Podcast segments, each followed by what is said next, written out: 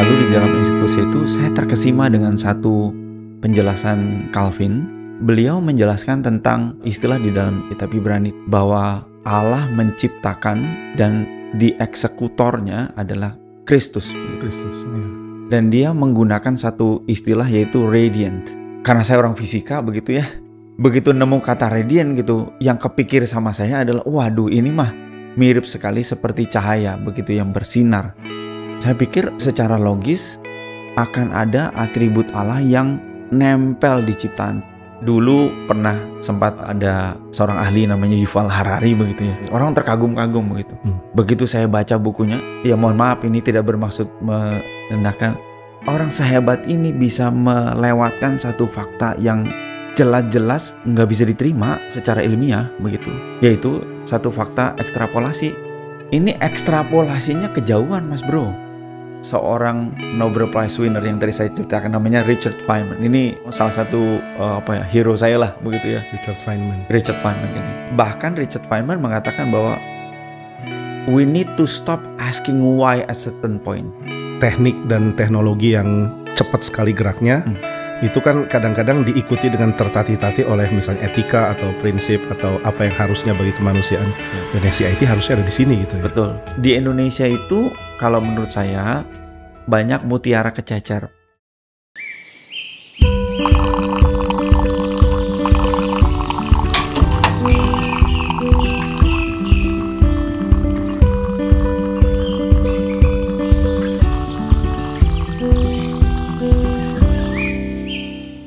Selamat pagi Pak Agung.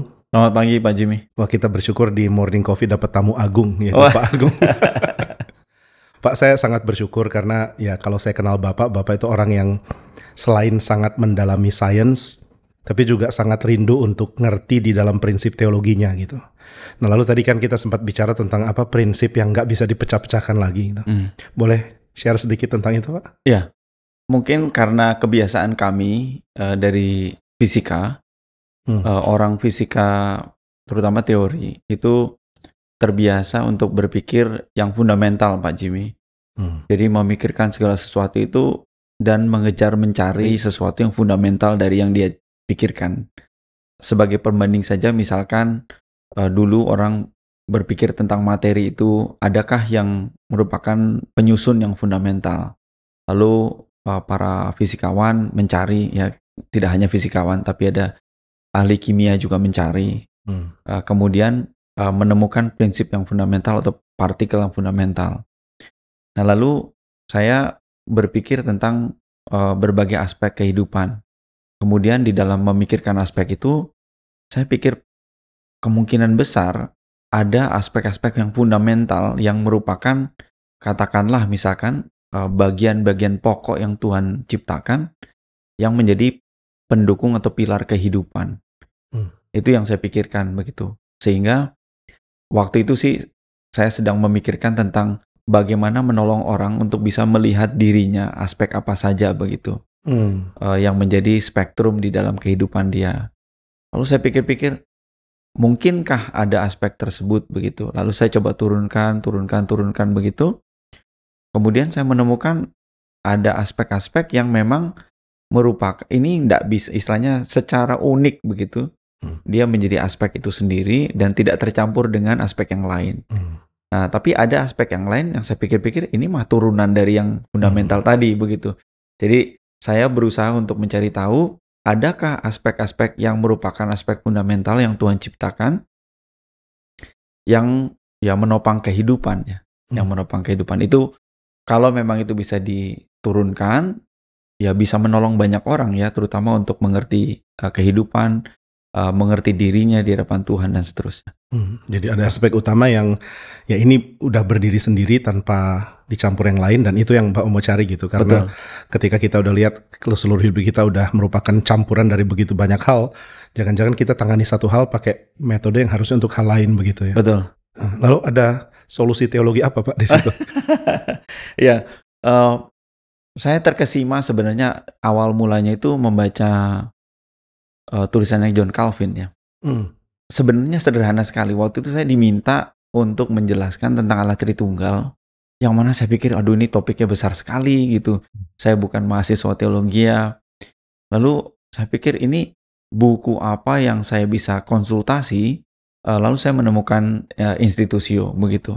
Lalu di dalam institusi itu saya terkesima dengan satu penjelasan uh, Calvin yang mana saya mem mempromosikan ya uh, buku uh, institusio itu menurut saya setiap kalimatnya berisi daging yang tebal begitu, yang tidak bisa dilewatkan begitu saja begitu. Hmm. Kadang-kadang kalau kita membaca satu paragraf ada kata atau kalimat yang wah ini cuma pendukung saja bisa kita singkirkan. Tapi waktu baca buku uh, institusi John Calvin, saya bilang wah ini mah satu kalimat pun tidak ada yang bisa terlewatkan. Nah di dalam penjelasan John Calvin itu beliau menjelaskan tentang uh, istilah di dalam uh, Ibrani ya, kitab Ibrani tentang bahwa Allah menciptakan uh, dunia ini dan di eksekutornya adalah Kristus Kristus, ya. Dan dia menggunakan satu istilah yaitu radiant di dalam uh, oh. di dalam apa kitab Ibrani. Hmm. Karena saya orang fisika begitu ya. Begitu nemu kata radiant gitu, yang kepikir sama saya adalah waduh ini mah mirip sekali seperti cahaya begitu yang bersinar. Uh, saya membayangkan kalimat let there be light begitu ya. Wah, itu ada sinar yang bersinar begitu. Lalu saya pikir-pikir kalau ada Allah yang menciptakan alam semesta dan dia bersinar, saya pikir secara logis akan ada atribut Allah yang nempel di ciptaan. Hmm. Sebagai ciptaan Allah begitu. Nah, jadi saya pikir-pikir dari situ kalau memang benar maka ada atribut-atribut itu yang menjadi penyusun itu semua, hmm. uh, penyusun kehidupan. Nah itulah yang saya pikirkan. Jadi kalaupun ada katakanlah misalkan uh, ada aspek seni, maka ada atribut Allah di dalam di hmm. dalam kesenian hmm. itu, hmm. Hmm. begitu. Nah, nanti bicara tentang kesenian yang kita kenal sekarang yaitu nanti lain cerita ya mungkin Pak, Pak Jimmy yang jelasin itu bukan saya saya otak kanan bapak otak kiri ya begitu karena uh, maksud saya uh, yang saya maksud adalah contoh misalkan begini bagaimana mendefinisikan keindahan hmm. oh, orang sekarang terjebak dengan katakanlah uh, dalam kesehariannya ya indah itu kan menurut kamu bukan indah menurut saya begitu hmm. saya bilang ini nggak benar karena Allah ketika Allah mencipta Allah mengatakan Allah hal itu baik begitu ciptaan bahkan sangat baik maka ada standar keindahan yang Tuhan tetapkan yang menjadi sebuah aspek satu uh, fondasi kehidupan begitu. Hmm. Itu yang saya pikirkan begitu. Ya sayangnya memang barangkali kalau memang menuntaskan ini melanjutkan karya ahli teologi yang lain. Tapi maksudnya gini, dalam keindahan itu masih bisa dipretelin lagi gitu aspek-aspeknya. Oke. Okay. Betul. Jadi uh, saya pikir-pikir ada atribut Allah yang uh, nempel di dalam setiap atau ya ini istilah saya sehari-hari ya untuk kalau yang yang bisa kita temukan dan itu akan men, men apa ya saya menggunakan istilah yang lain menjernihkan atau membersihkan uh, pemahaman kita dari kekaburan yang mungkin gara-gara dosa begitu. Hmm. Jadi pada saat kita melihat keindahan yang ada di depan mata kita, itu bisa jadi bukan keindahan yang Tuhan maksudkan begitu. Boleh share sedikit Pak? Boleh Pak, boleh. Silakan. Waktu anak kami uh, yang nomor tiga uh, itu dinyatakan uh, akan meninggal uh, tanpa sebab begitu. Hmm. Karena akibat satu penyakit yang bukan penyakit ya, apa yang namanya uh, kelainan lah, kelainan uh, uh, genetika uh, kasusnya disebut sebagai trisomy 9 case. Jadi uh, kromosom nomor 9 ketika uh, berkembang uh, secara normal akan double ya, atau hmm. menjadi berganda. Uh, ketika berganda uh, ada satu kaki dari kromosom tersebut itu copot lepas. Hmm. Makanya disebut sebagai trisomy uh, artinya berkembangnya bukannya double atau ganda tapi triple. triple. Hmm. Uh, Nah, tingkat keparahan dari akibat kaki yang lepas tadi itu bergantung kepada ke mana atau ke kromosom nomor mana si kaki ini nempel. Hmm. Nah, itu akan mengakibatkan uh, uh, apa itu deformasi ya um, katakanlah misalkan anak kami uh, hydrocephalus kepalanya lebih besar Hmm. uh, daripada seharusnya kemudian uh, langit-langitnya itu berbentuk huruf V kebalik begitu ya Hmm. uh, sehingga dia tidak bisa apa uh, minum susu begitu Hmm. Uh, lalu ada deformasi tubuh dan sebagainya Hmm. pada waktu itu saya bergumul di depan Tuhan di mana indahnya Tuhan Hmm. padahal Tuhan mengatakan indah ditenun di kandungan ibu Hmm. Wah bergumul sekali Pak Jimmy Hmm. saya baru tersandar Hmm. saya tidak melihat dari cara Tuhan melihat Hmm. Tuhan melihat itu indah Tuhan mengatakan itu indah ya mungkin ini yang mungkin ada teringat perkataan terkenal dari uh, Fantil ya tidak ada satu fakta yang tidak terinterpretasi Hmm. di dalam penciptaan Tuhan sudah menginterpretasikan itu. Hmm. Jadi waktu saya bergumul dengan uh, hal tersebut, saya tersadar saya tidak melihat dari cara Tuhan melihat. Agar saya bisa melihat dengan cara saya uh, dengan Tuhan melihat, saya mesti kembali kepada firman Tuhan Hmm. dan memang itulah yang dikatakan melangkah dengan iman, percaya dengan apa yang Alkitab katakan begitu. Hmm. Itulah yang menjadi modal bagi kita untuk bisa melihat dengan cara Tuhan melihat. Kita kembali pada firman Tuhan, apa yang Alkitab katakan itu yang kita percayai begitu. Hmm. Nah kembali kepada aspek tadi keindahan begitu. Saya bilang, pantas saya nggak bisa melihat itu indah. Apanya yang indah? Deformasi ke mana-mana, Hmm. Down syndrome, Hmm. apalagi jantungnya bolong, ada di mana indahnya begitu. Tapi Hmm. ketika saya melihat dari perspektif firman Tuhan, saya baru tersadar bahwa itu indah di depan Tuhan. Hmm.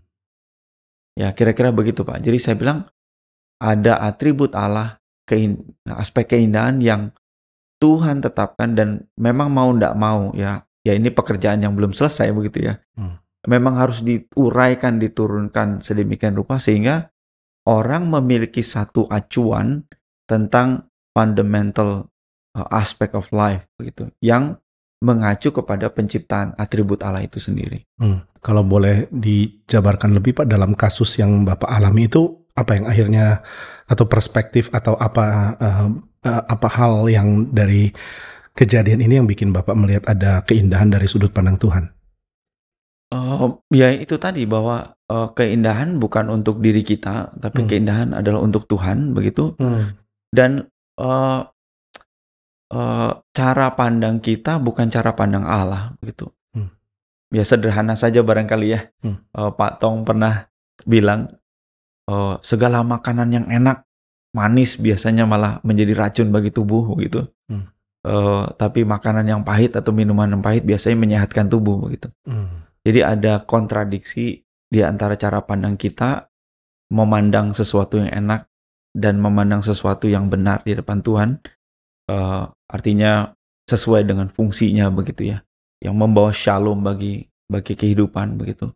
Jadi saya lihatnya dalam aspek anak saya, eh, Allah menciptakan seseorang eh, untuk tujuan eh, ilahi ya, artinya untuk kembali kepada kemuliaan Tuhan begitu. Eh, terus terang memang kalau misalkan kita mau elaborasikan lebih jauh secara apa ya, secara teknis mungkin agak sulit ya, Hmm. karena ada aspek-aspek yang nyampur di dalamnya, aspek sesuatu yang apa ya, istilahnya yang jauh nun jauh di sana, tetapi kita bisa rasakan eh, kehadiran Allah, kemuliaan Allah di dalam sebuah ya, di dalam ciptaannya Dia begitu. Hmm.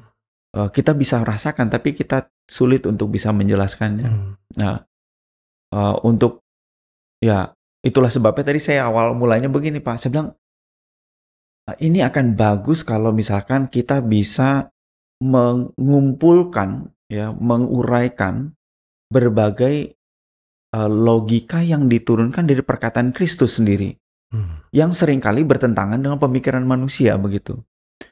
Uh, dan kalau istilah saya uh, itu akan meluruskan atau akan membersihkan ya uh, pengertian kita, cara pandang kita tentang kehidupan, Hmm. sehingga saya bisa melihat anak saya ya indah di tangan Tuhan, Hmm. gitu.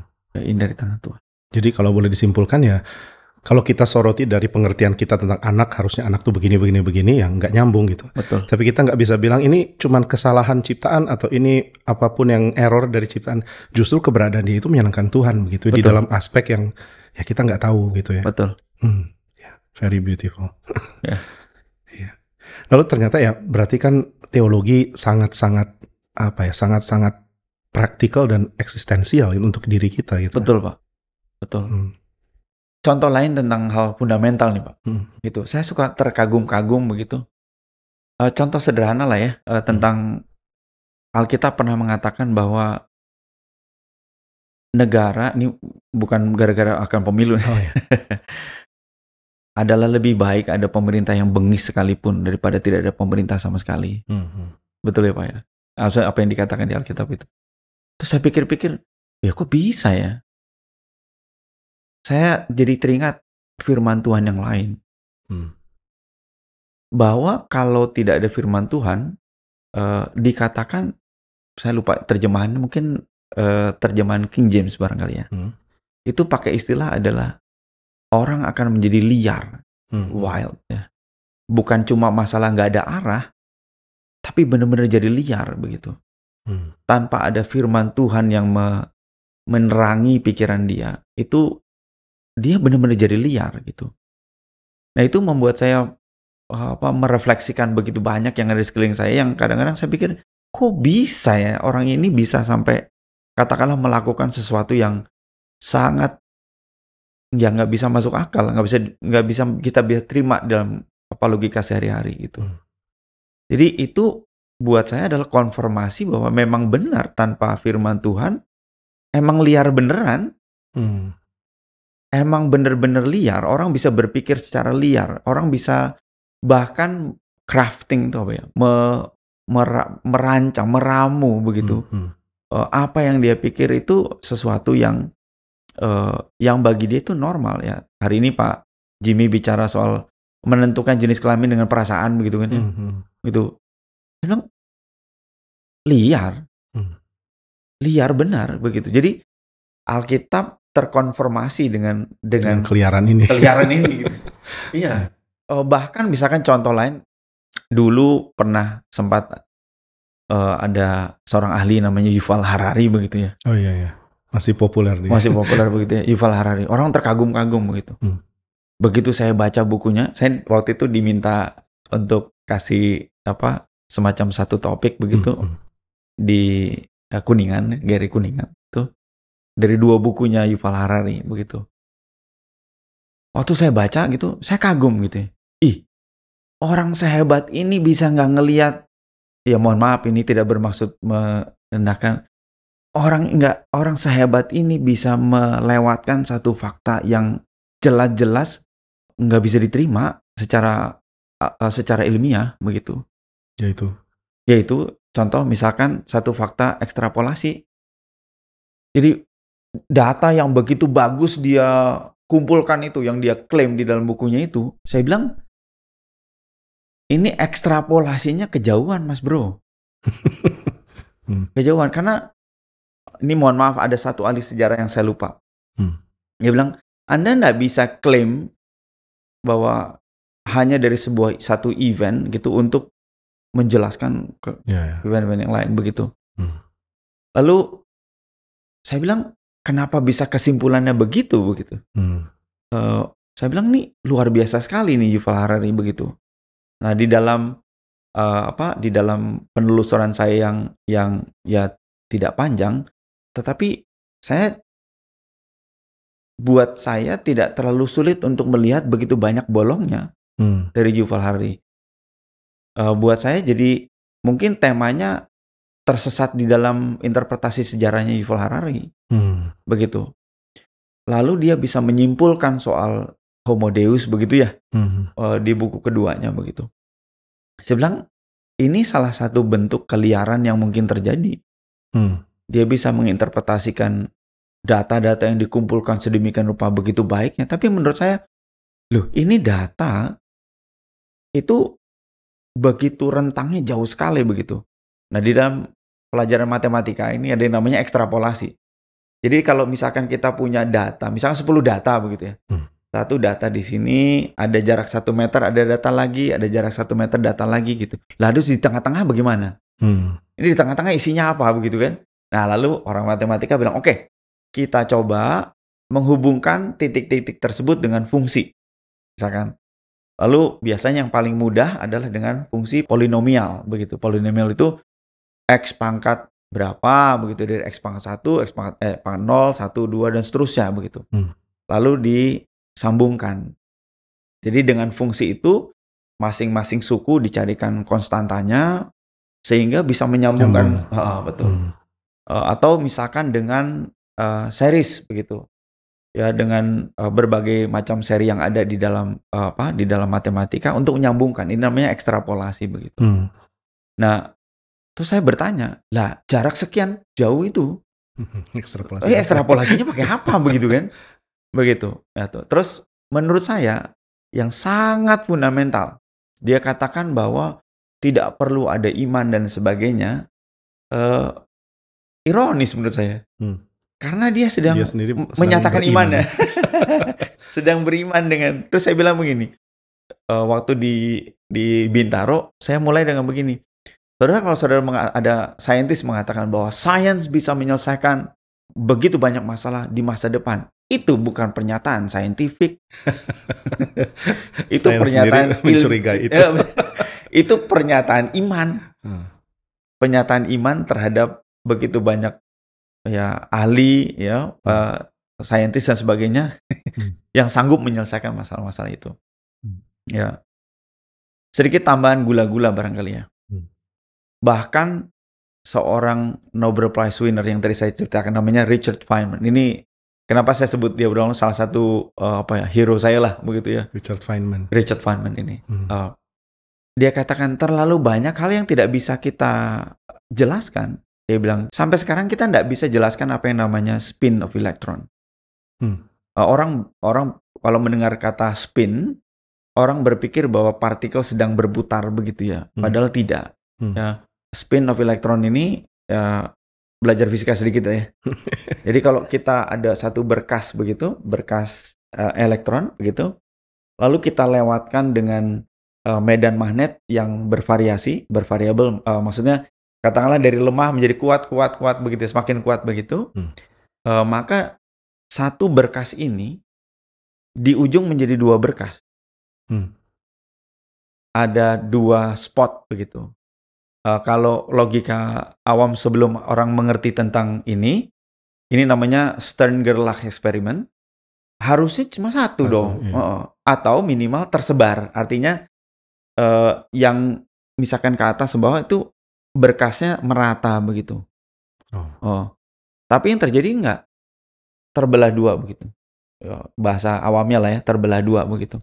Hmm. Nah, lalu eh, ketimbang susah me, apa menyebutnya begitu, eh, fisikawan menyebutnya ini spin. Spin Oke. itu pada prinsipnya adalah respon partikel terhadap medan magnet begitu. Hmm. Richard Feynman bilang nggak ada yang bisa jelaskan spin itu dari mana, asalnya bagaimana. Bahkan Richard Feynman mengatakan bahwa we need to stop asking why at certain point. Oh gitu ya. Nggak bisa lagi gitu. Nggak bisa lagi gitu. Hmm. nggak bisa lagi nanya nanya why terus-terusan why kenapa why kenapa why Hmm.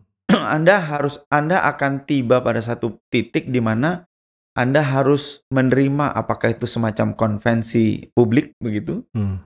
eh, atau ya sudah mentok sampai di situ begitu Hmm. jadi eh, dalam hal ini eh, kembali tadi dari awal ya bahwa tanpa firman Tuhan emang bener liar Hmm. Maksudnya ini pengamatan saya sebagai orang awam begitu ya. Hmm. Orang bener-bener liar di dalam eh, di dalam berbagai istilahnya di dalam proyeksi kehidupan ya. Apakah mereka yang eh, pintar sekali di dalam eh, pendidikan begitu atau orang yang tidak pernah mengenyam ke pendidikan tetap sama liarnya begitu Hmm, tanpa, tanpa firman. tanpa firman. Hmm. Tapi menarik juga. Kadang-kadang kan kita lihat hal seperti nggak bisa tanya lagi nih, udah mentok di sini, udah percaya aja gitu. Ya. Ternyata itu bukan cuma domain teologi, tapi juga di dalam dunia fisika. ya. Betul, Hmm, betul. Ada banyak yang kami nggak bisa jelaskan. hmm, hmm. Ada banyak. Apalagi bidang bapak ya. Ya. Eh, bidang saya Quantum ya, physics. ya be- eh, apa orang suka salah salah mengerti lah ya bidang Hmm. kami. Ya nggak usah di sini di Amerika waktu sebuah konferensi begitu eh, imigrasi banyak menyetop karena ini ahli nuklir katanya. Nanti Karena bikin kan saya bom. fisika nuklir. Padahal maksudnya subatomic eh, teori Subatomic begitu ya. theory, ya. Ya, jadi memang banyak hal yang memang ya sains pun terbatas menjelaskannya. Ini bidang yang bapak memang tertarik atau berkecimpungnya tuh karena apa? Pak? Menurut saya sih itu ya apa Kecemplung. eh, apa kedaulatan Tuhan. kedaulatan Tuhan. Eh, ini ya teman-teman. Saya eh, apa itu waktu jadi ceritanya begini di SMA itu dulu zaman saya kan pilihannya adalah ada A1 Hmm. fisika, A2 biologi, A3 bah eh sorry, A3 sosial, Oh. A4 bahasa. Begitu, A1 2 3 4. Nah, nilai saya itu sama bagusnya begitu antara A1 sama A2 Hmm. begitu. Eh, ah, sorry, eh, IPA sama IPS. Jadi A1, A2, A3 begitu.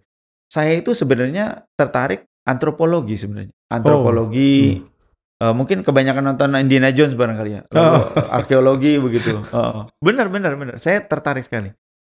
Eh, saya bahkan bisa berjam-jam tuh kalau kalau ke Jawa begitu, kalau ke Hmm. situs misalkan candi gitu. Beneran itu saya bisa berjam-jam di situ cuma bahkan seorang diri pun nggak nggak keberatan gitu. Saya bisa bisa mengamati satu ujung ke ujung yang lain bagaimana ini lalu Pakai topinya Indiana. Jones. begitu. Nah, saya udah mau masuk IPA, saya udah mau masuk Pak, saya pengen masuk eh, A3. Nggak boleh katanya.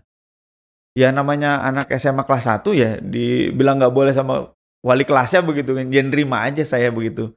Ya udah akhirnya masuk A1 fisika begitu. Nah, waktu itu saya terkagum sama Pak Habibie ya. Pak Habibie kan pada waktu itu eh, inilah ya eh, salah satu pahlawan lah di Indonesia yang artinya menginspirasikan banyak orang. Hmm. Lalu saya pengen masuk eh, teknik sebenarnya, pengen masuk teknik. Tapi entah kenapa ya saya tidak me, ini ya tidak me- memberi alasan. Tapi waktu saya ikut ujian UMPTN itu apa masuk perguruan tinggi itu teman-teman bilang, Gung, lu nggak bakal pergi ke Bandung. Gung. Di Jakarta ada pelayanan, Gung, katanya begitu. Oh. Kami berdoa begitu. Eh, it- itu saya sudah kenal LRI, Hmm.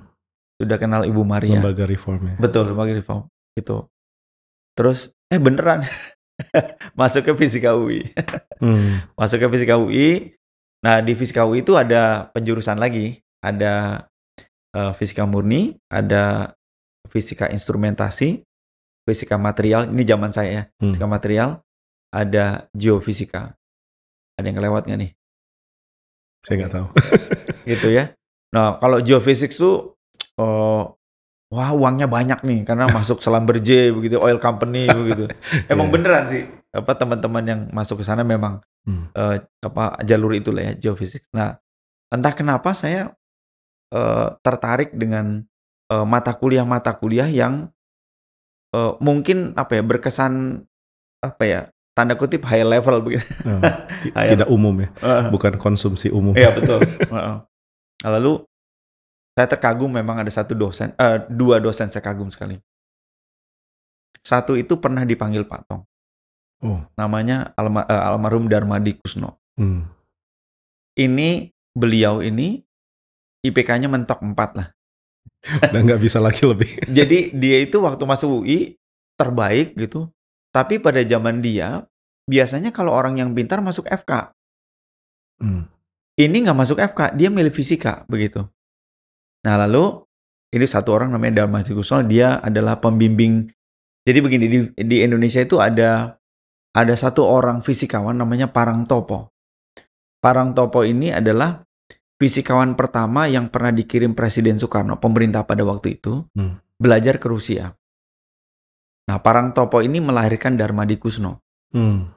Darmadi Kusno melahirkan fisikawan-fisikawan lain di Indonesia, termasuk Yohanes Surya, Oh. termasuk Terry Mart yang sekarang lah, yang itu top-top. Ya, nah ini beliau ini eh, akhirnya tadinya dia nggak percaya kepada Tuhan. Cuma dia waktu eh, sekolah di Amerika di Oregon University, dia dilayani oleh seorang ikut rated lah begitu, Hmm. dilayani oleh seorang profesor dengan istrinya. Tapi dia tidak tahu kalau profesor ini eh, seorang profesor fisika gitu. Cuma dia adalah eh, seorang suami istri begitu melayani di dalam sebuah retreat begitu. Hmm. Dan dia bilang, wah saya kagum sekali sama kebaikan eh, sepasang suami istri ini. Teman-temannya bilang, lah kamu nggak tahu ini kok siapa katanya. Siapa dia? Wah disebutkan lah ya. Saya tidak tahu namanya, tapi seorang guru besar fisika yang ternama begitu. Oh. Nah malam hari itu Pak Darmadi Kusno bilang, malam hari itu Gung saya berlutut di depan Tuhan. Tuhan saya ingin bertobat, saya ingin jadi orang seperti itu. Oh gitu ya. Iya. Nah, lalu saya kagum dengan muridnya Darmadi Kusno namanya ini orangnya nyentrik sekali. Hmm. Orang Batak namanya Pak Herbert. Hmm. Eh, beliau masih ada ya. Nah, ini beliau itu kalau menceritakan fisika itu detail sekali dan kita bisa terkagum-kagum dengan apa yang dia paparkan begitu. Hmm. Uh, suatu kali saya pernah bertanya. Jadi kalau teman-teman sekarang mengenal ada yang namanya superconductor atau uh, kabel begitu ya, Hmm. yang bisa men- apa, mengalirkan arus listrik tanpa ada uh, apa ini uh, energi yang terbuang, Hmm. maka ini yang disebut sebagai superconductor. Hmm. Nah dia ahlinya, dia uh, ahli dalam superconductor teori. Lalu saya pernah bertanya sama dia, Pak, uh, kenapa ya kenapa elektron bisa berpasangan di dalam eh, apa di dalam kondisi tersebut lalu pasangan elektron ini oh ini mestinya begini. Pasangan elektron ini spin up spin down ini Hmm. itu bisa menjadi partikel yang men- apa yang tanda kutip menjadi karakter dari superconductor.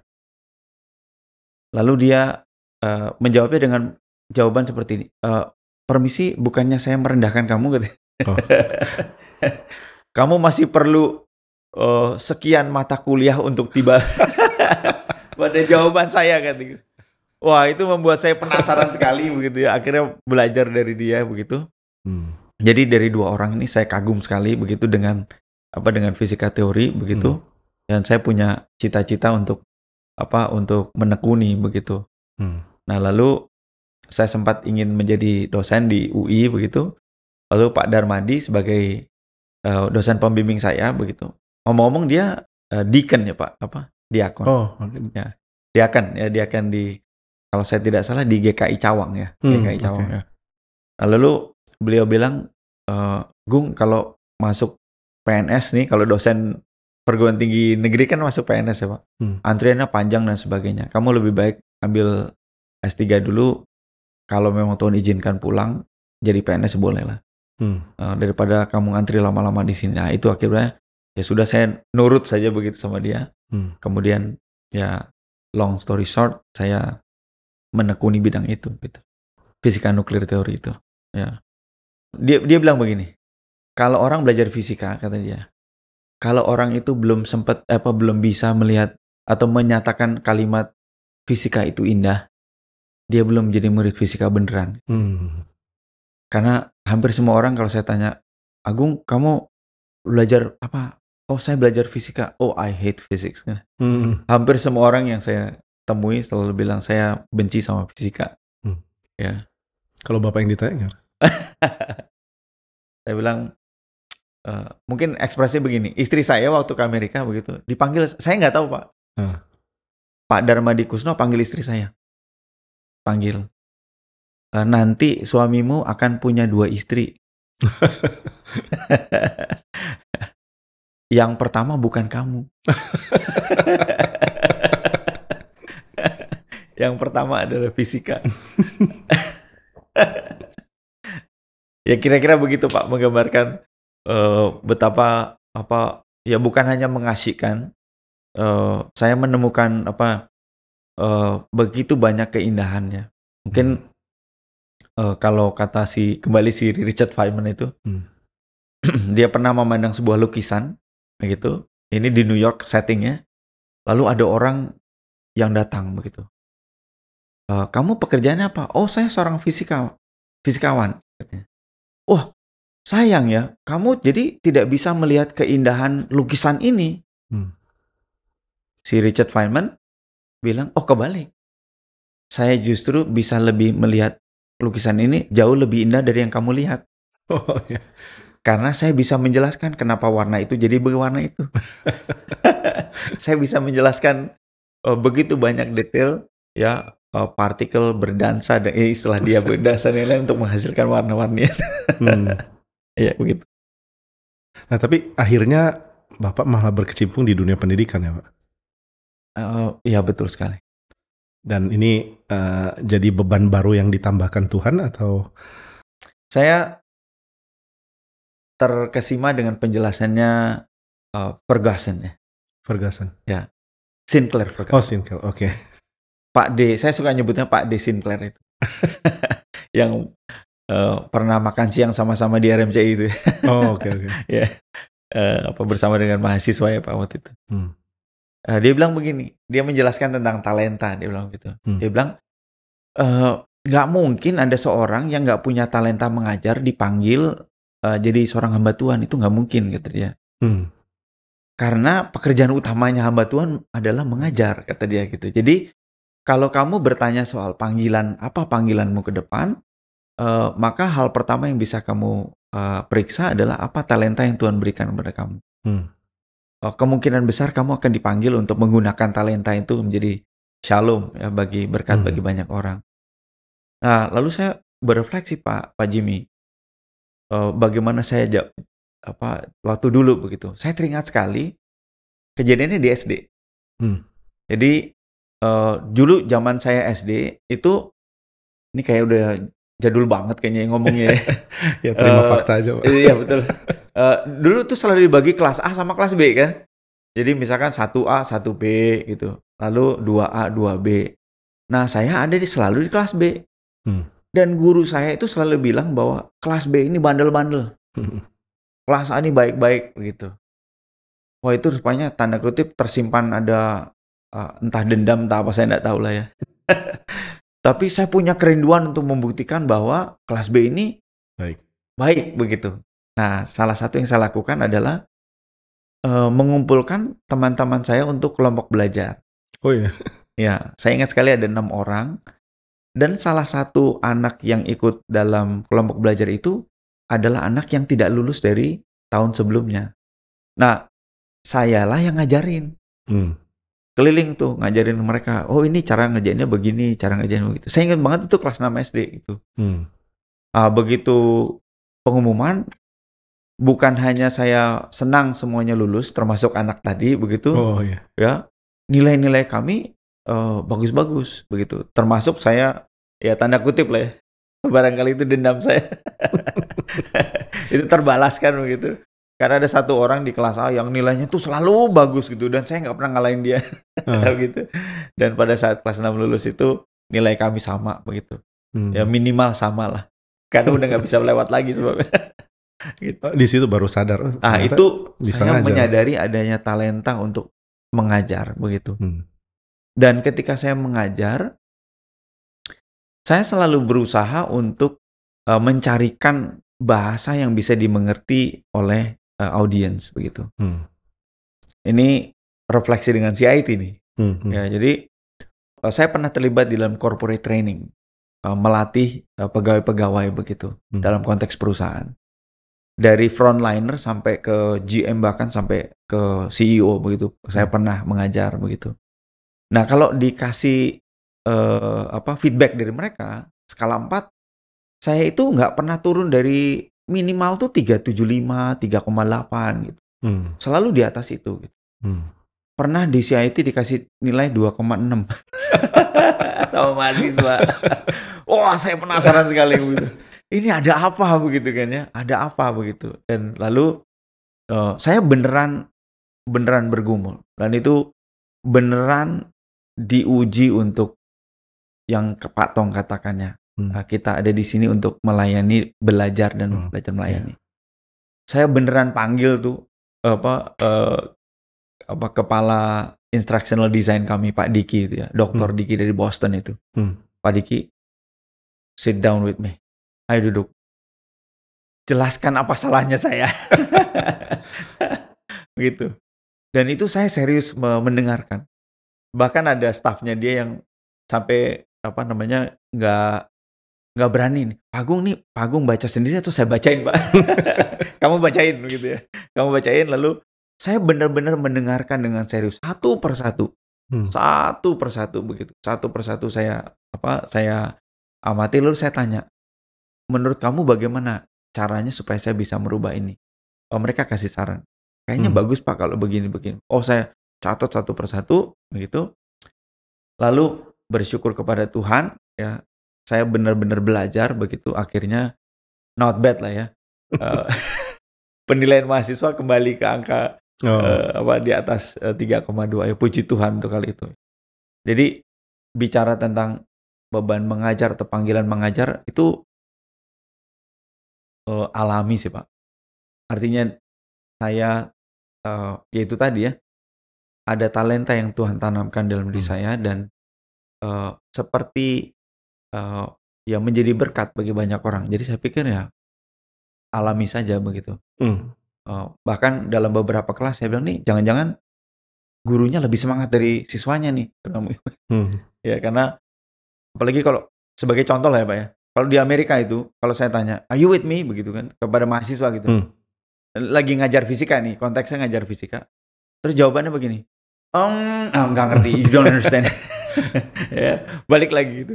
Nah itu saya bisa sabar pak. Saya bisa sabar menjelaskan satu-satu begitu. Hmm. itu. Lalu ada eh, dosen pembimbing saya yang mana orang Jerman Hmm. eh, di Amerika begitu. Satu hari panggil saya Agung you have secret ad- admirer katanya. Hmm. waduh. And who's that guy? Saya bilang begitu kan. Eh, your friends next to you kata. jadi ada seorang teman saya sahabat saya Hmm. eh, dari apa eh, China mainland ya mainland China Hmm. eh, dari Harbin namanya Leming ya Eh, dia juga mendapatkan teaching assistantship di mana harus kami harus mengajar begitu. Hmm. Rupanya dia memperhatikan saya ngajar begitu. Dan dia bilang sama apa dosen pembimbing saya bahwa oh, ya dia suka lah dengan cara mengajar dan. Dan mahasiswa banyak yang menyukai. Jadi saya pikir kalau dari sisi mengajar eh, itu sep- seperti natural saja gitu. Hmm. Eh, terutama tentu saja bidang fisika ya Pak. Tapi kalau akhirnya manage sekolah ya apa seperti si IT itu Pak, mulai tangani dari awal kemudian Wah itu panjang ceritanya pak.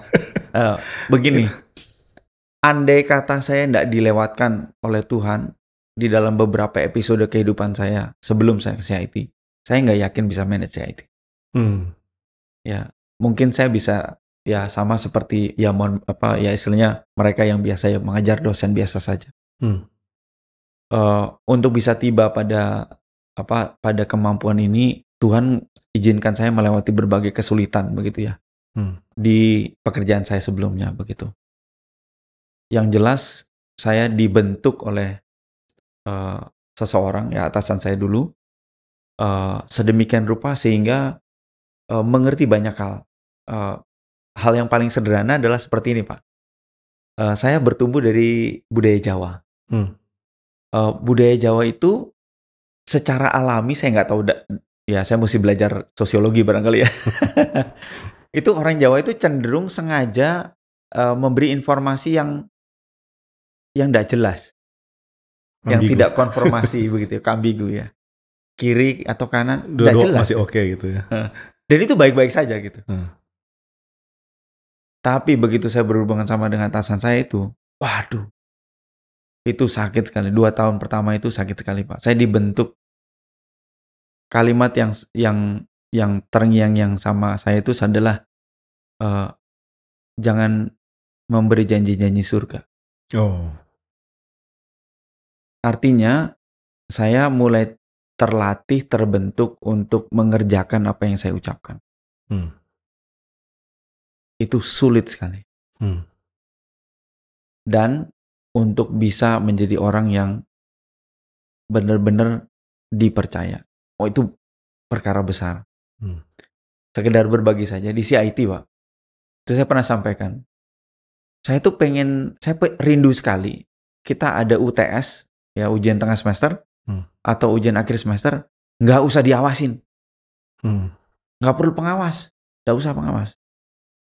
Kenapa? Lalu saya bilang sama mahasiswa, dengan kenyataan bahwa kami masih harus mengawasi, mengawasi itu sama saja dengan mengatakan kamu belum bisa dipercaya. Hmm. Jadi itu elemen-elemen yang Tuhan bentuk di dalam diri saya, kebiasaan-kebiasaan kecil begitu ya, hmm. uh, sampai bisa uh, apa memperluas wawasan, kapasitasnya dinaikkan, uh, berkomunikasi dengan baik, uh, memimpin dengan baik, membesarkan organisasi dari kecil dari hmm. nol terus uh, sampai membesar begitu. Lalu uh, saya sempat uh, dipercaya untuk mengelola jejaring dengan 122 negara. Hmm. Uh, uh, sempat ya lumayan pak, lumayan ya sempat berbicara di depan NUS begitu. Hmm. Not bad, not bad lah begitu. Very not uh, bad. ya terus uh, uh, apa pimpin delegasi ke beberapa konferensi internasional begitu. Hmm. Bertemu dengan orang penting tetapi yang jauh lebih menurut saya, mungkin singkat singkat ceritanya adalah saya dibentuk oleh Tuhan supaya bisa bekerja di setting gerakan reform. Hmm. Ya. Setting yang unik ya. Setting yang unik. Kalau nggak pembentukan itu nggak akan mungkin. Saya nggak mungkin. Nggak mungkin bisa. Tapi kalau orang tanya Pak uh, mengenai CIT ya, uh, maksudnya fondasi tentang teologi kah atau tentang cara berpikir atau yang disebut reform liberal arts gitu. Hal apa ya yang yang bikin ini sangat krusial gitu kalau misalnya orang bandingkan dengan ya studi entah itu teknik atau fisika atau apa pun gitu yang nggak ada ini. Ya ini nanti baliknya ceritanya panjang. Lagi-lagi mesti Pak Jimmy yang ngomong jawab. yang, yang Karena bicara ya. soal bicara soal presupposisi ya. Jadi hmm uh, uh, mungkin saya kasih saya beri penjelasan dengan sebuah ilustrasi saja. Hmm. Pernah di dalam di sebuah peristiwa di Surabaya, saya sedang menjelaskan tentang CIT kepada mungkin sekitar 15 sampai 20 orang orang tua hmm. yang rata-rata pemilik perusahaan ya uh, baik di Surabaya maupun di Malang. Pemilik perusahaan. Pemilik perusahaan. Ya mereka owner dari perusahaan begitu saya perhatikan mungkin satu dua lah yang bukan pemilik apa yang punya, masa bukan pengusaha lah. E, mereka bertanya, Pak Agung, pertanyaannya mirip lah ya. Apa untungnya nih ada reform liberal art begitu? Hmm. Ya lalu terus saya tanya begini, Bapak Ibu, andai kata ada dua lulusan, satu sarjana teknik dengan liberal art atau dengan reform liberal art, dua atau yang lain ini tanpa reform liberal art. Hmm. Lalu saya tanya begini, mana yang mungkin Bapak Ibu segera terima dan bukan hanya diterima, tapi dia punya potensi untuk menjadi middle management, bah, uh, middle manager, bahkan menjadi top manager. Sebagian besar menjawab secara apa itu spontan itu dengan live from liberal Pak Agung. Jadi kalau ditanya apa dampak reform. Kenapa reform liberal menjadi penting menjadi unik? Salah satu yang yang bisa kita lihat adalah dari dampaknya bahwa reform liberal itu bahkan melimpahkan, ya, membuat orang bisa mempelajari berbagai ilmu itu dengan limpah. Hmm. Tadi saya sampaikan tentang logik. Hmm. Kalau mereka tidak diperkenalkan dengan logik yang benar, eh, bagaimana mereka bisa mempelajari itu dengan ya tidak semua orang seperti ya sebagian yang ada di hardcore science begitu ya mereka hmm. bisa hmm. mengambil apa logika dengan dengan baik begitu tanpa kesulitan. Hmm. Tapi banyak orang berjuang ya struggle dengan itu. Jadi hmm. uh, mata kuliah retorik atau mata kuliah ya katakan logik ya maaf hmm. mata kuliah logik itu membantu mereka untuk uh, mengerti dengan mudah. Tapi itu masih secara teknis. Tapi yang lebih dalam daripada itu adalah mereka bisa mengerti yang Pak Tong katakan bahwa ada wisdom ya ada wisdom di dalam uh, setiap apa ini setiap ilmu yang mereka pelajari. Hmm. Uh, problemnya adalah tanpa ada kepingan yang lain yang Pak Tong katakan. Pak Tong katakan adalah wisdom and righteousness cannot be separated. Hmm. Jadi bahwa bijaksanaan dengan uh, kebenaran ya itu tidak bisa dipisahkan begitu. Nah sehingga kalau dipikir kenapa kita apa CIT kenapa pilih demikian karena CIT memandang bahwa setiap mahasiswa adalah uh, gambar dan rupa Allah yang harus dikembalikan kepada tujuan yang semula bahwa dia tidak dia bukan saja sebagai sebuah objek yang tanda kutip dijadikan uh, lulusan yang akan melayani industri Hmm. yang mana sebenarnya menjadi ya membuat mereka menjadi budak uh, zaman ya Hmm. karena uh, polisi ke, uh, polisi kebijaksanaan oh, maaf polisi pendidikan kita sekarang excuse me terutama sebelumnya itu melayani uh, industrial revolution begitu ya pada waktu itu ya Hmm. jadi sehingga ada yang namanya keahlian yang uh, sangat unik begitu karena melayani industri ini yang melayani industri itu dan sebagainya Hmm. dan eh, yang sangat parah menurut kami adalah justru malah mereka diperbudak dengan zaman ya mereka akan mengejar hanya uang uang dan uang begitu profit menjadi ukuran utama begitu Hmm. ya menurut kami eh, mahasiswa bukan eh, eh, bak- masalah bukan bukan hanya bukan tetapi tidak boleh deh tidak boleh diarahkan ke sana mereka Hmm. harus dikembalikan sebagai manusia seutuhnya begitu Hmm. di mana reform liberal art itu akan membukakan ya. Nah ini nanti akan cerita sejarahnya liberal art sebenarnya ya. Bagaimana liberal art terbentuk ya. Karena pada waktu itu kurikulum ini eh, diperuntukkan bagi mereka yang bukan budak ya. Tapi Hmm. bagi mereka yang orang yang bebas begitu. Jadi ya satu sisi orang perlu punya keahlian yang spesifik di bidang dia, tapi di sisi lain dia perlu menempatkan ini dalam keseluruhan hidup dia sebagai manusia begitu. Betul Pak, betul. Ya tentu saja, tentu saja mereka harus ahli ya. Hanya yang perlu di perlu di apa sedikit lah apa berbicara soal level teknis, Hmm. maka di Indonesia itu pembelajaran S1 memang dibatasi begitu ya. Jadi kurikulumnya memang Hmm. dibatasi levelnya. Jadi Indonesia, pemerintah Indonesia telah berhasil membuatkan sebuah kerangka Hmm. sedemikian rupa sehingga eh, kita nggak perlu lagi kalau misalkan mau keluar negeri harus ada yang namanya matrikulasi lagi atau penyamaan lagi ya. Hmm. Sehingga sekarang kerangka yang dimiliki oleh pemerintah Indonesia di dalam pendidikan tinggi itu boleh dibilang sudah sejajar dengan kualitas-kualitas yang di luar negeri. Sehingga eh, mereka menyebutnya eh, kerangka kualifikasi nasional Indonesia. Nah, dalam konteks tadi Pak punya keunikan begitu ya. Kalian keunikan memang masih pada tahap itu ya, belum masuk kepada level magister ya karena sekarang masih sarjana. Ya nanti pada saat magister ya levelnya naik lagi, pada saat doktoral ya naik lagi begitu. Nah di institusi ini Bapak masih punya mimpi untuk ini ya, untuk tetap bisa kecimpung di fisika lebih dalam lagi ya. Eh, itu kayak kerinduan ikan masuk air, Pak. betul, Pak, betul. Ke depan ada kemungkinan research center atau apa pun seperti itu. Eh, ada, saya saya punya kerinduan sih. Tapi eh, yang lebih rindu sebenarnya begini. Kalau bicara research center, kami punya kerinduan banyak sih. Hmm. Ya, Pak eh, Pak Rektor, Pak David Tong itu sangat aktif ya eh, untuk me- apa berhubungan dengan eh, topik-topik terkini Hmm. ya kekinian di dalam uh, science and technology begitu. Hmm. Uh, dia memberikan batasan kepada CIT. Uh, penelitian di CIT itu harus me- bersentuhan kepada dua hal. Hmm. Uh, satu kepada uh, high tech dan yang kedua adalah frontier science. Hmm. Uh, saya saya pernah ada di uh, frontier science pengguna high tech, Oke. tapi saya tidak menekuni high tech itu sendiri, cuma pengguna saja. Hmm. Uh, cuma bergerak di frontier science. Nah ini menjadi satu kesukacitaan tersendiri tentu ke depannya. Nah hanya eh, sama seperti yang Pak Tong sampaikan ya. Dari mana kita bisa tahu Tuhan menginginkan kita untuk masuk ke dalam sebuah ladang pelayanan. Hmm. Dia bilang begitu. Hmm. Lalu Pak Tong menjelaskan bahwa eh, kalau Tuhan mau kita masuk ke sana, Tuhan pasti sediakan orang. Hmm.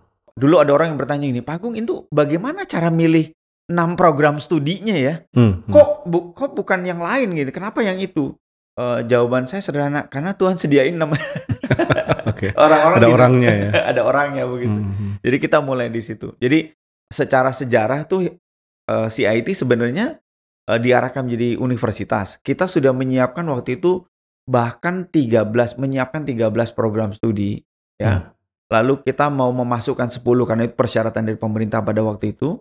Lalu ada moratorium ya kebijakan pemerintah tidak boleh buka universitas lagi. Hmm. Uh, hanya boleh buka di perbatasan begitu. Sampai sekarang masih berlaku begitu.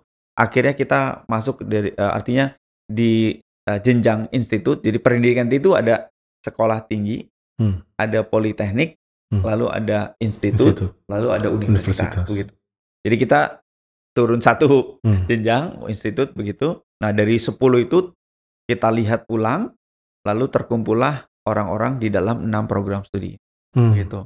Nah, ini CIT eh, apa mengarah ke penelitian-penelitian yang disesuaikan ya dengan apa dengan eh, orang-orang yang ada. Nah, yang digolongkan frontier science itu seperti apa misalnya? Oke, bahasa awamnya nih. Iya. Bahasa awamnya nih eh, di depan eh, Sains terkini. sains terkini itu apa? Nggak ada yang tahu yang jawabannya. saya pernah ngalamin begitu, Pak. Hah. Eh, Jadi begitu polosnya lah saya lah, gitu. Begitu polosnya. Saya sedang bergumul dengan riset saya begitu. Lalu saya datang ke pembimbing saya. Jadi eh, ruangan pembimbing saya itu saya kerja di sini, ruang pembimbing saya di belakang saya begitu. Hmm. Saya datang, namanya eh, almarhum dia sudah sudah eh, tidak ada. Namanya Cornelis Benhold. Hmm. Ini orang Jerman gitu. Eh, saya tanya, eh, dia selalu minta saya, kenapa kamu nggak panggil saya nama aja sih gitu kan? Hmm. Waduh, mohon maaf nih saya bilang gitu, saya orang Indonesia, udah gitu saya orang Jawa begitu. Jadi nyebut nama tuh nggak sopan sekali begitu. Jadi saya minta izin, saya panggil nama kamu, tapi tambah detailnya di depan begitu. Hmm. Jadi saya selalu panggil dia Dr. Benhold. Dr. Benhold, uh, let me ask you this one, this questions gitu. Saya tanya pertanyaan ini ini nih. Agung, perhaps only you and that person know this such of things in this world. Nobody knows about that. Kata. Now go back to your seat, find yourself. Bisa antara bapak dan orang yang bapak pelajari itu. oh, iya betul. Oh, oke. Jadi terus katanya, waduh, itu per- s- apa sa- pertama kali saya dapat komentar seperti itu tentang frontier science dan memang benar. Hmm. Jadi ketika para saintis kumpul berkumpul lalu eh, kami berbicara atau eh, apa eh, berdiskusi tentang eh, bagaimana memahami ini, bagaimana memahami itu, memang beneran nggak ada yang tahu di depan itu bagaimana. Ya kami Hmm. masih mengeksplorasi begitu. Hmm. Nah itu namanya frontier science. Hmm. Nah eh, eh, ya sebagai contoh misalkan begitu ya, ini eh, kami mengalami satu hal yang shock begitu. Jadi di dalam fundamental particle itu eh, sejauh ini orang hanya bisa menganalisa dengan apa kepercayaan diri yang cukup tinggi itu jikalau ada dua partikel berinteraksi. Hmm. Lebih daripada dua partikel itu theoretically yes, experimentally no. Hmm.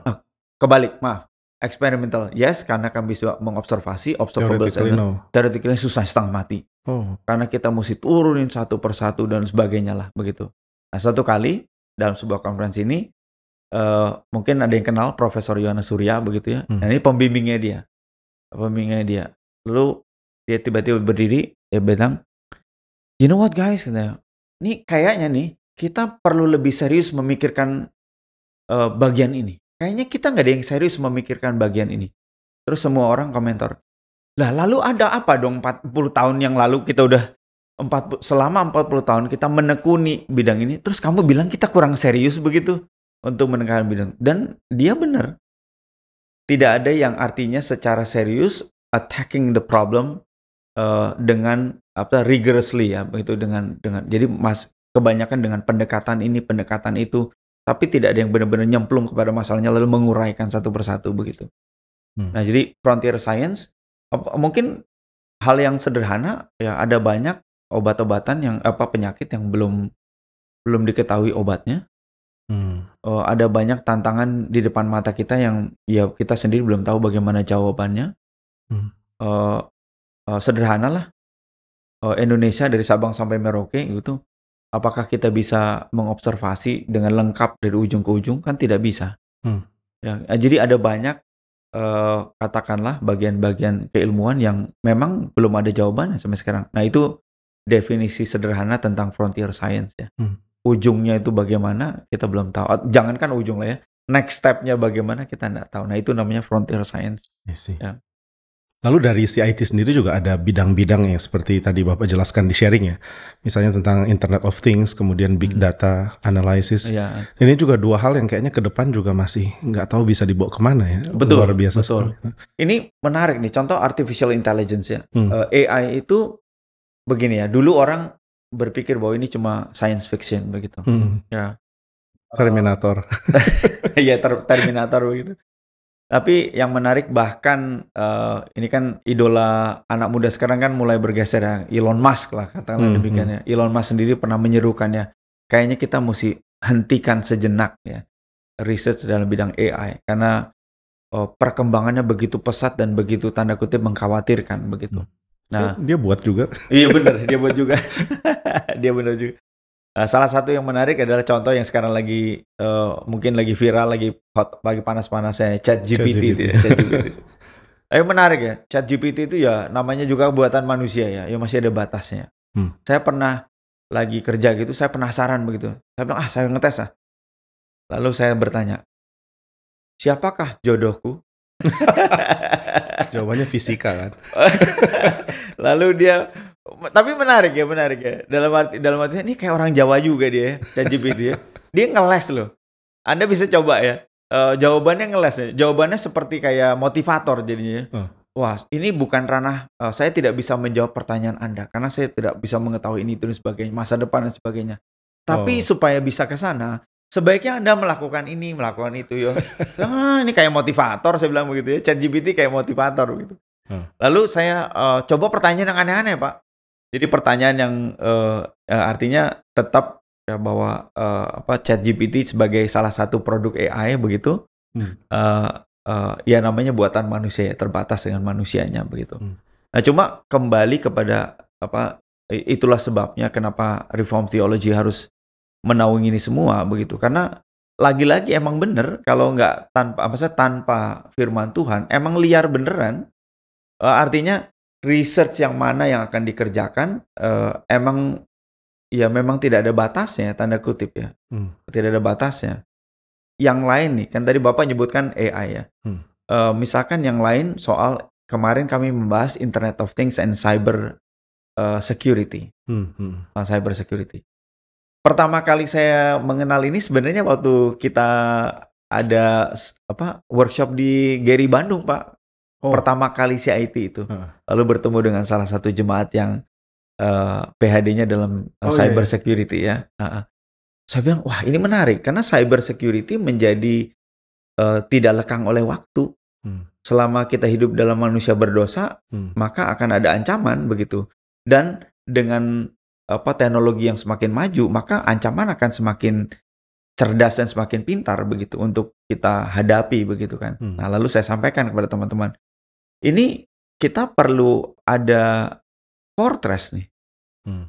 Jadi untuk masing-masing teknologi atau masing-masing topik itu, CIT menurut saya perlu membangun benteng pertahanan ya fortress karena jangan lupa bahwa CIT ada di dalam gerakan reform Hmm.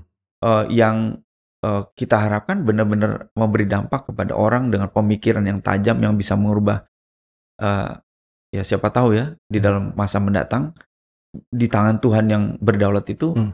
bisa mengubah sejarah atau membelokkan sejarah gitu. Ya, saya jadi kepikiran ini benar-benar sesuatu yang mesti dikerjakan ya karena ya teknik dan teknologi yang cepat sekali geraknya Hmm. itu kan kadang-kadang diikuti dengan tertatih-tatih oleh misalnya etika atau prinsip atau apa yang harusnya bagi kemanusiaan Ya. dan ya CIT harusnya ada di sini gitu ya. Betul. Nah, Hmm. itulah ini permisi mohon maaf ini. Ya. Ya. Saya suka mengatakan begini. eh, melayani di CIT itu good heart is not enough. Sama sekali tidak mere- merendahkan eh, Hmm. apa et- apa niat yang baik dan sebagainya. Hmm. Tapi emang tantangannya berat banget begitu. Iya. Sehingga memang memerlukan anak-anak Tuhan yang memang dibentuk apa hatinya, menyadari panggilannya dan memang diberkati talenta untuk melakukan itu. Hmm. Nah, ini ada beberapa aspek yang saya mesti jelaskan nih. Hmm. Saya suka bandingkan antara CIT sama SKC. Saya bilang begini. Hmm. Eh, belum tentu nih dosen-dosen diserahkan SKC bisa bisa buat SKC sebagus ini gitu. saya bilang belum tentu gitu. Hmm. Jadi masing-masing memang Tuhan tempatkan untuk mengerjakan bagiannya begitu. Hmm. Jadi bagi kami yang di pendidikan tinggi emang mau nggak mau kita mesti nyemplung di dalamnya dan head on begitu ber, ber, berbenturan dengan tantangan-tantangan yang ada Hmm. begitu. Nah sehingga eh, ya sederhana kalau di di konferensi ilmiah ya mohon maaf ini Hmm. eh, itu seakan-akan kalau nggak bisa menampilkan sebuah topik yang layak untuk di diperdengarkan di situ begitu ya. Hmm. Ya tahu dirilah kira-kira ya nggak usah bicara lah kira-kira begitu. ya itu sering kali terjadi begitu. Ya ini kami pernah nih bayangkan saya pernah ada satu workshop begitu di Jerman di salah satu pedesaan. Pesertanya adalah senior PhD student begitu Hmm. dan postdoc. Hmm. Ada dari MIT, ada oh macam-macam ya. Saya terhormat termasuk salah satu di dalamnya begitu. Hmm. Ada satu orang eh, eh, pengajar ini eh, orang Jerman juga namanya Ulf Meissner. Emang jago banget, jago banget begitu. Hmm. Lalu dia menjelaskan tanpa embel-embel apa-apa begitu langsung menjelaskan ke topik eh, pembicaraan begitu. Kira-kira 15 menit dia berhenti dia balik ke kanan gitu. Oh, I'm sorry, should I give you an introduction to this topic katanya. Kita semua geleng-geleng, my goodness begitu ya. Betapa bodohnya kami begitu ya sampai-sampai harus dibilang Introduction. sampai-sampai dia gitu kan. Eh, cuma maksud saya begini tuh eh, Pak Pak Jimmy, ini merupakan panggilan, maksudnya seruan kepada teman-teman yang lain, Hmm. ya. Kepada mereka yang memiliki talenta yang Tuhan eh, berikan, Hmm. eh, mungkin mengutip eh, C.S. Lewis barangkali ya, mengutip C.S. Lewis ya, bahwa kata dia bilang good philosophy must stand for bad philosophy. Hmm. Dan kita yang bisa memiliki good philosophy, Hmm. we stand on behalf of our fellow Christian Hmm. Untuk bertahan di depan Hmm. begitu. Jadi demikian juga dengan di bidang science, technology, and engineering and mathematics begitu. Jadi harus ada orang-orang yang di situ yang memang hatinya terpanggil dan punya talenta yang Tuhan berikan. Eh, dan sekali lagi saya sampaikan kalau saya sampaikan begini, tidak ada satupun niat kesombongan, Hmm. Nggak ada satupun niat untuk eh, mengatakan bahwa kita nih hebat, enggak sama sekali enggak ada. Emang benar-benar apa mendedikasikan apa yang kami eh, miliki ya untuk berjuang sehingga terlahirlah anak-anak Tuhan yang ya ya siap nanti ya Tuhan pakai di bidang-bidang Hmm. tersebut begitu. Dan di tengah-tengah tuntutan begitu tinggi, terus eh, kemampuan untuk kaitkan ya pengertian iman, teologi dan sains terkini, saya kok merasa masuknya orang untuk ke CIT itu cukup longgar ya, maksudnya dari CIT-nya sendiri. Misalnya eh, orang yang belajar social science juga ternyata bisa masuk ke teknik dan Ya. ini kan so much work to do. Ya. Jadi begini, itu ada ada hal yang melatar belakangi. Oh. Nah, eh, suatu waktu ini Pak David yang bercerita, Pak Hmm. Rektor yang bercerita, Eh, teman sesama PhD student, ya salah salah, ada satu postdoc yang bekerja dengan dia. Hmm. Ya nanti kalau salah tolong koreksi apa di eh, verifikasi dengan Pak David lah ya. Oke. Eh, S1-nya psikologi.